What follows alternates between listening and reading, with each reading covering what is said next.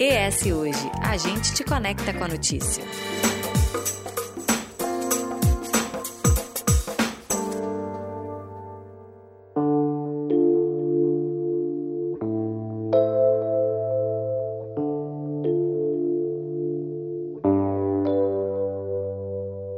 Um dentista que cuida do nariz e dá aquela esticadinha aqui ou ali.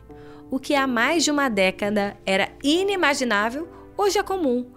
Os odontólogos podem fazer procedimentos, inclusive estéticos, na área do rosto. Existe o biomédico, profissional capacitado para analisar o funcionamento do organismo humano e também as doenças. Embora médico biologista, eles não são formados em medicina e, portanto, eles também são impostos a limitações diante da comparação das duas formações. Por que falar disso? Porque a vontade de viver mais e melhor faz a sociedade buscar diversos tratamentos estéticos e os profissionais buscarem diferenciais adentrando os espaços. Claro, com muito estudo, mas as categorias nem sempre se entendem. Bom, como isso afetou e afeta o direito dos médicos, dos pacientes e até mesmo todos os não médicos que acabarão investindo muito tempo e dinheiro nas suas clínicas, além de treinamento, se apoiando em resoluções muito frágeis dos seus próprios conselhos. Até que ponto estamos diante de uma discussão de interesses e de risco à saúde dos pacientes? Quem vai nos responder essa e outras questões no episódio de hoje de ES Ouve é Luiz Tevio Valim, advogado especialista em direito médico e direito do consumidor. Seja muito bem-vindo, doutor. Bom dia, Dani. Bom dia, Couto. Bom dia, amigos ouvintes aqui do ES. É um prazer estar aqui nesse estúdio maravilhoso, podendo falar sobre essas questões que envolvem a saúde, né? Quando se fala de estética, também se fala de saúde, porque tem a ver com a autoestima, né? Com o bem-estar, e isso tudo é saúde psíquica, né? Então, assim, e emocional. Então, nós estamos realmente falando sobre saúde, apesar de estarmos enfrentando hoje um tema que tem uma, um viés jurídico, mas estamos sim falando de saúde. O Conselho Federal de Medicina entende que algumas das atividades permitidas aos profissionais sem formação médica adentravam nas competências exclusivas de médico previstas na Lei 12.842 de 2013, do ato médico, né? Por se tratarem de procedimentos invasivos e que poderiam vir causar graves sequelas aos pacientes caso não fossem executados da maneira adequada. E aí, recentemente, foi decidido que os biomédicos capixabas não poderiam aplicar, por exemplo, botox, que é considerado um procedimento teoricamente simples, né, para para quem trabalha na área da saúde, né? Mas afinal, como é que faz essa separação entre a área estética e a área médica? E aí, do ponto de, vida, de vista jurídico, é claro, né, doutor? É, vamos assim, acho que tudo aí também tem uma questão de mercado, né, que precisa ser avaliado, né? É, o Brasil hoje é o terceiro país que mais é, é, gasta dinheiro com essa, com, essa, questão da estética, né? Da beleza, da estética. Isso é comum. Acho que todos nós, para nos sentirmos melhor, para aumentarmos a nossa autoestima, a gente investe é, nesta área. Então, no Brasil, nós estamos falando de um mercado de 50 bilhões de reais ano. Então, assim, é uma fatia significativa, né? É, do que as pessoas gastam hoje com com a beleza, com a estética. Então existe sim uma disputa mercadológica nessa questão. Então aqui no bairro mesmo, né, tem um lugar ali que tem na mesma calçada, esquina, enfim, nós temos três empresas que fazem esse tipo de procedimento. Né? São franquias, às vezes capitaneadas, às vezes estimuladas até por artistas é, midiáticos, vamos considerar globais e tal, e que fazem isso. Então, assim, isso está muito hoje mercantilizado. O que, que acontece em relação aos biomédicos específicos para a gente cuidar desse assunto? É que, na verdade, não é, é o simples procedimento de como fazer a aplicação, é olhar o paciente como um todo não é? Nós temos aí, a mídia noticia isso regularmente, como dizem os, os que são da área aí, né? É, de forma recorrente, que estas questões acontecem, alergias, deformidades, ou seja, é um procedimento invasivo, esta habilitação, do ponto de vista formal, vamos dizer, legal, para que o ouvinte saiba, ela é atribuição única e exclusivamente do médico e é garantido por lei, é uma lei federal que é chamada a Lei do Ato Médico, que é uma lei de 2013, ou seja, de uma década atrás, onde prevê todos uh, os procedimentos é, que são próprios da atividade médica, visando proteger a população, né? Porque você não pode chegar e se expor né, a uma aplicação desta, por exemplo, com quem não te entende de forma sistêmica ou numa esquina, como acontece aqui no bairro. Você pode chegar ali na esquina, sem citar o nome do prédio, e, e fazer uma aplicação desta. Mas sim, e se houver naquele momento uma complicação, uma complicação alérgica, uma reação qualquer, como que você vai fazer para ser socorrido por este profissional que na verdade ele aprendeu com cursos, às vezes cursos de 180 horas, simplesmente a fazer a aplicação no local, se é na testa, se é, enfim, com as suas variáveis. Mas ele não tem ali naquele momento, se der alguma intercorrência, condições de socorrer o paciente, porque haverá dano. E isso a mídia toda semana noticia. É, é bom que a gente fale, né, que a gente destaque que aqui no SUV a gente não está tentando criminalizar A ou B, mas a gente tem que reconhecer que o médico ele passa anos de faculdade fazendo várias matérias, várias disciplinas para e depois a de especialização, né? E são os cursos e que os outros profissionais da área da saúde também podem fazer cursos de especializações, enfim.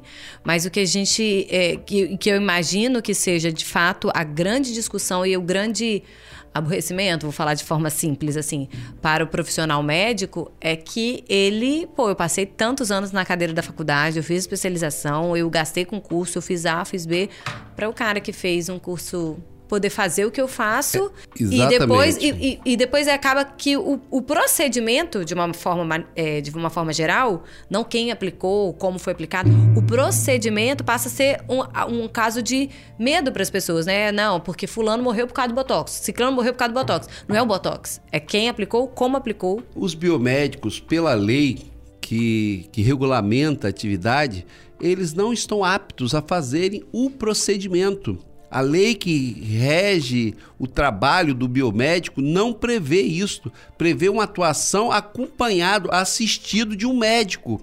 Porque é aquilo que você falou, o médico fica seis anos para se formar e depois mais três, quatro, cinco anos para exercer aquela especialidade. E não Já... é uma questão também da aplicação, é uma questão do, do resgate, porque aplicar o médico pode até não saber aplicar, mas se der algum problema na aplicação, é o médico que vai fazer o primeiro socorro e o resgate, Exatamente. não é quem está aplicando. E aí, existe, você falou correto, e não é só isso. A questão é a seguinte, o biomédico não está pela lei que rege a atividade profissional da biomedicina, eles não estão aptos do ponto de vista legal para fazer, a não ser assistido, acompanhado por médico. E aí, sim, vem toda uma burla de mercado, né? E aí é questão de mercado, por quê? Porque esses conselhos, aí eu digo que não é só o de biomedicina, existem outras profissões que querem abocanhar esse de mercado, né? Que é um mercado aqui no Brasil bilionário. Né, que é o terceiro país que mais se investe nisso. Primeiro Estados Unidos, China e Brasil. Então, assim, é, é um mercado bilionário. Então, assim, como você falou, Dani, é crime sim. É um crime tipificado no artigo 282 do Código Penal que diz que exercer, ainda que a título gratuito, a profissão de médico, dentista ou farmacêutico sem autorização legal ou excedendo os limites. Então, assim, tem uma pena de detenção de seis meses a dois anos, é de potencial ofensivo menor, mas é crime tipificado no Código Penal. Então, assim, eles não podem, tanto é que tem a decisão que proibiu porque o juiz olhou todas as normativas e viu que eles não podem, só que eles estavam ingressando nesse mercado por uma questão simplesmente mercadológica. Né? E aí sem preparo algum. Saber aplicar a injeção, a, a injeção aqui e ali é uma coisa. Agora, entender o paciente como um todo, só o médico que pode fazer. Né? E aí, se nessas clínicas, que são clínicas de bairro, clínicas de rua, até salas comerciais, se der algum problema com o paciente, uma reação inesperada, uma intercorrência ali, como que esse paciente será socorrido? por aquele, por aquele profissional que não está habilitado para tal. Então, a preocupação, tanto na decisão do juiz quanto da lei que trata do ato médico, é justamente de proteger a população. E aí tem uma questão que existe um investimento dinheiro de curso de preparação que o biomédico não podendo fazer aplicação, porque então pessoas que não têm formação de medicina estão aptas a entrar num curso de um procedimento ao qual ele não tem capacidade ou não é permitido que seja feito. Como é que a gente trata o mercado? Porque na verdade para mim a instituição de ensino que permite uma pessoa que entrar numa formação da qual ela não vai poder é, exercer é, é uma ação bastante criminosa. É a mesma coisa de você oferecer um curso sem ter o certificado pelo MEC. É algo bastante criminoso. Exatamente, exatamente. É algo criminoso e motivado pela questão mercantil, ou seja, pelo ganho, pelo resultado financeiro imediato. Na verdade, aí vem também a questão da defesa do consumidor, porque isso torna-se uma propaganda enganosa, onde só quem vai ser beneficiado, já que aquele que vai ser certificado não estaria apto perante a lei a exercer aquele ofício que ele acaba de, de aprender, né, de se especializar, vamos dizer assim, é a empresa que fornece o curso, que deveria também ser coibida de acordo com as regras de defesa do consumidor, porque na verdade induz a erro aquele profissional que quer ganhar algum deste mercado bilionário, diga-se de passagem, e que realmente não vai poder exercer. Ou seja, ele também é enganado. Também corre o risco de estar exercendo uma atividade que é a medicina e de ser processado criminalmente, porque o código prevê isso. Já que ele exerce algo que é próprio do médico, do dentista ou do farmacêutico, vamos considerar assim, nesse caso em especial, do médico, ele vai estar fazendo um exercício ilegal, ele vai, ele vai estar cometendo um crime. Agora, Isso é bom que se esclareça. Olha só, a gente está conversando com o advogado especialista em direito médico e direito do consumidor, Luiz Telvio Valim. Eu queria saber o seguinte: se você tocou num ponto, na faculdade isso não. Porque a gente percebe muito que as pessoas saem da faculdade despreparadas para o mercado, não sabem precificar o seu trabalho, né? Elas não sabem como ganhar dinheiro para aquilo que eu investi meu, meu dinheiro nos últimos anos para aprender e colocar no mercado, se colocar no mercado. Mas também não seria. É, então, isso já é uma falha da, das instituições. Essa questão também do direito, do que você. Até onde você pode, até onde você não pode, a partir do momento que você recebeu esse diploma, isso também não deveria estar dentro das faculdades? Com certeza. A grade, né, o programa de ensino deveria prever isto, né? Mas o que, que ocorre efetivamente? Você permitir ou você querer entrar no mercado de outro de uma forma ilegal e a faculdade não diz isto. E aí vem a pressão daquele que se formou, daquele que está registrado no conselho, e aí eu digo que não é só o de biomedicina, de querer aquele pedaço de mercado existem essas resoluções, é o caso específico dessas que foram caçadas aí pelo juiz federal, é que elas não encontram guarida na lei.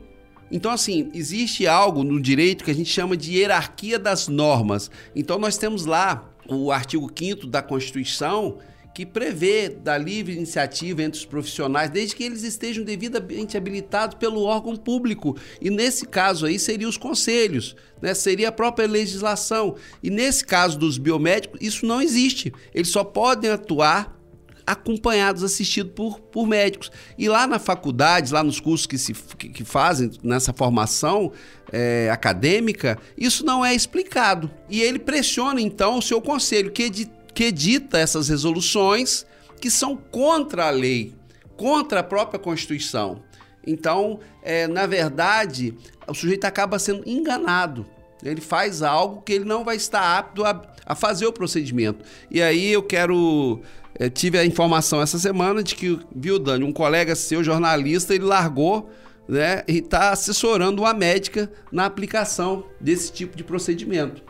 O jornalista é, está é, trabalhando como é, auxiliar. É auxiliar nessa área uhum. de estética, mas ah, num consultório de uma médica. Você vê, então, então você vê que é uma questão assim do sujeito estar tá ali se esforçando para pagar as contas no final do mês. O contrário também daquele que se forma e é graduado, da mesma sorte. Ele está fazendo coisas que realmente ele não pode, a não ser que assistido por um médico, como, como determina a lei. E você colocou uma situação muito própria, que é aquilo que o meio acadêmico é, não conta para o aluno. Eles contam lá tecnicamente, mas eles não preparam, às vezes, esse profissional, e aí eu digo até os próprios médicos, para estas questões do dia a dia, para estas questões que têm significado, relevância jurídica, que impactam é, no patrimônio, impacta na liberdade, no caso aí, as questões que são próprias né, do direito penal. E as pessoas saem sem nenhuma orientação. E eu costumo, vez por outra, pegar causas de médicos que tá lá com três, quatro meses de registro no CRM, porque fez coisas que ele mal sabia, né? Porque não foi informado. É, é, assim. É, existem muitas faculdades de medicina, aliás, a gente luta contra essa abertura indiscriminada de faculdade, porque às vezes essa formação é muito ruim. Então nós temos aí profissionais que não estão preparados para determinados procedimentos. Aí ele forma-se às vezes numa particular que não tem uma estrutura adequada, que não tem, é, que não confere a este acadêmico a melhor formação e ele vai para este mercado já preocupado em pagar a faculdade, porque ele fez um FIES, fez já sai da faculdade endividado, ele pega o primeiro plantão que aparece e às vezes numa UPA, né, num pronto atendimento, ele no despreparo, enfim, naquela pressão toda de já sair da faculdade devendo, e essas questões todas que envolvem a pressão psicológica e um estresse até mesmo antes de ingressar no mercado de trabalho, sem preparo. E aí acontecem os, os, os supostos erros médicos que a gente vê por aí sempre, né? E vocês noticiam aqui. Então, é uma situação que a gente precisa pensar nesse número indiscriminado de faculdade. Além do que, nós não temos condições, porque os médicos não possuem um plano, o governo não fez um plano de residência médica. Então, são poucos os médicos que conseguem se especializar, fazer uma residência médica, porque não há vagas. E aí, quando a gente é, fica com o termo dessa medicina estética bem aberto, quando que o conselho médico pode efetivamente realizar uma resolução, quando que o Conselho de Biomedicina pode fazer uma resolução? E como que elas podem ser efetivamente aplicadas é, dentro do mundo real, sem que um conselho não faça uma resolução minando o outro, porque senão há um conflito de interesses, e é, e é claro o conflito de interesses entre os dois conselhos, e até onde a legislação pode regular certas questões sem é, acabar com o papel dos conselhos. A questão é, é, que você falou, né? Não existe esse controle assim, porque o conselho pode editar lá, expedir uma resolução contra a lei. É o caso específico do biomédico que a gente está tratando hoje nessa pauta.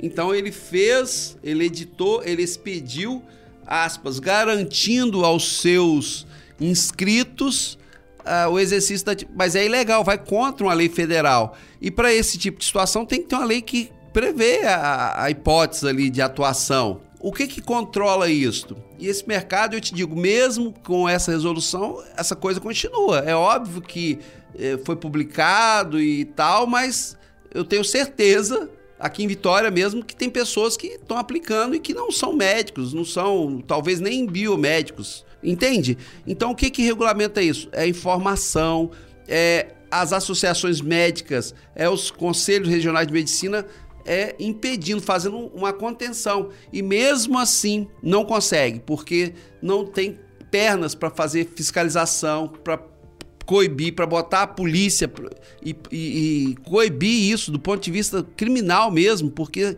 são crimes que são cometidos. Porque se ele está fazendo, a lei diz que não, ele não tem informação alguma. Nós estamos tratando de biomédicos, mas nós sabemos que a questão do botox é feita nessas clínicas aí de esquina sem até mesmo biomédico, pessoas que não têm a mínima qualificação. Eu queria saber se existe, né? Porque nós estamos diante de uma guerra, na verdade, né? Ela é uma guerra de por... mercado. De mercado, sim. E aí existe algum debate, discussão Ministério da Saúde, faculdades, é, enfim, instituições de uma maneira geral, uma faculdade, né, um curso possa ser é, implementado com parte do outro, ou seja, que haja esse encontro de disciplinas ao longo das formações para que exista de fato uma, o, possibilidade o desses para o biomédico, o odontólogo, a gente esse, porque esse... a gente não pode criminalizar a profissão e nem as pessoas que fazem. Sim. E a gente, como o senhor mesmo disse, a gente precisa ganhar o pão de cada dia. Eu entendo, né? Mas a gente tem que fazer o que é correto. E o que é correto não tem discussão. Olha só, o que é correto sai lá nas diretrizes do próprio MEC, onde essas, essas coisas se encaixam muito bem. Cada um tem a sua atribuição, enfim é muito tranquilo em relação a isso. Se você olhar a lei que prevê, que regulamenta a atividade da biomedicina, ela não é conflitante com a lei do ato médico e tem as limitações. Então isso se encaixa. O que está aí é o que você acabou de falar. É, é, são invencionices de normas que estão bem abaixo da lei então, eu estava falando sobre a questão da, da hierarquia das normas, né? Se você expede através de um conselho lá uma resolução e admite que pode ser feito o procedimento e isso vai contra a lei que está na hierarquia das normas acima dessa resolução, existe uma pirâmide, né? A Constituição, aí vem as leis ordinárias e as resoluções. Então nós estamos falando da hierarquia das normas. Se esta norma, resolução do conselho, ela vai contra a uma lei, né? E aí eu falo que vai contra a própria Constituição, né? No artigo 5 lá, ela tem que ser caçada. Ela não pode existir no mundo jurídico, né? Mas é aquilo, é uma luta por mercado. E os presidentes, essas autoridades é, dos conselhos, fazem isso para agradar aqueles profissionais que, pela lei, não estão habilitados. E isso não é a realidade. É só você olhar a lei do ato médico, a lei dos biomédicos e ver que a resolução é totalmente contra. Que a lei proíbe esse procedimento, né? Mas aí nós estamos falando de mercado. Então eu dei o exemplo aqui do bairro Jardim Camburi, que numa única quadra tem cinco empresas que podem fazer esse procedimento. E ali gera empregos. Olha bem, tem um problema social aí, um problema de, do ganha-pão problema do ganha-pão, que a gente tem que pensar e tal, enfim, tem uma questão social. Mas, acima de tudo, nós temos que pensar na saúde da população. E se der uma intercorrência, aquele paciente vai estar no risco. É, a gente falou, citou aqui o Botox, né? O doutor Telvio falou muito sobre o Botox, mas a gente está falando de todo tipo de procedimento, né? A gente teve uma capixaba que que faleceu recentemente por dentro do, de uma clínica, né? No, no, durante um procedimento de lipoaspiração. Então, assim, todo tipo de procedimento. A gente quer ficar bonito, sim. A gente tem direito, sim. Existem os procedimentos e eles são seguros, feitos com as pessoas corretas. Doutor, a gente vai caminhando para o final. Quero saber se o senhor quer falar mais alguma coisa que a gente deixou de pontuar aqui. Estou aqui é, preocupado com a, com a situação em si, né? E na verdade é um mercado gigantesco, um mercado todo mundo quer fazer esse procedimento, né? Nas academias, né? Tava falando ontem é, até de uma que fez um, um certo exagero na questão do botox, porque ela ficou com os lábios muito aflorados, assim, ficou. E eu até acho que fez um que, que esses dias aí do, do como é que é depilação a laser e tal, né?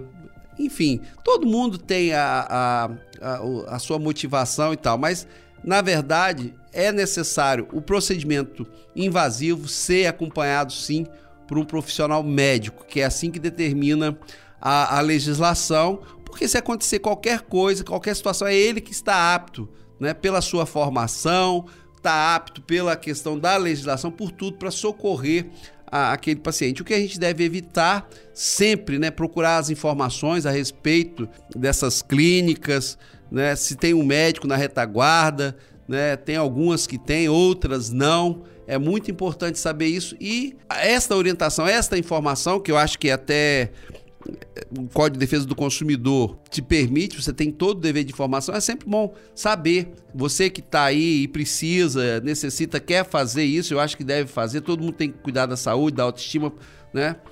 você procurar saber se estas clínicas são assistidas, acompanhadas, se esse procedimento é acompanhado por um é, por um profissional da saúde. É isso, esse foi o ES hoje. Doutor, onde é que a gente te encontra por aí?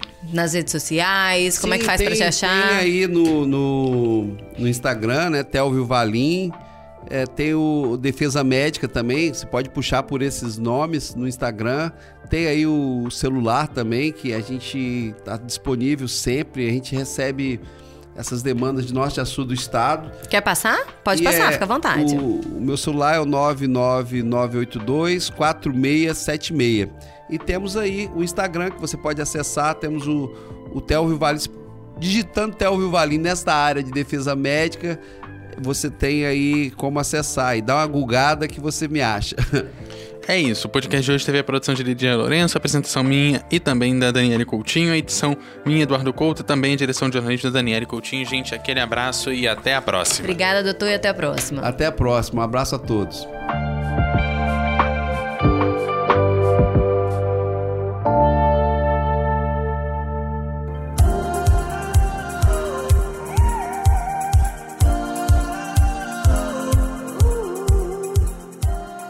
Seus comentários no eshoje.com.br. É lá que você se mantém informado toda semana. E nos siga nas redes sociais com o eshoje e no nosso canal do YouTube.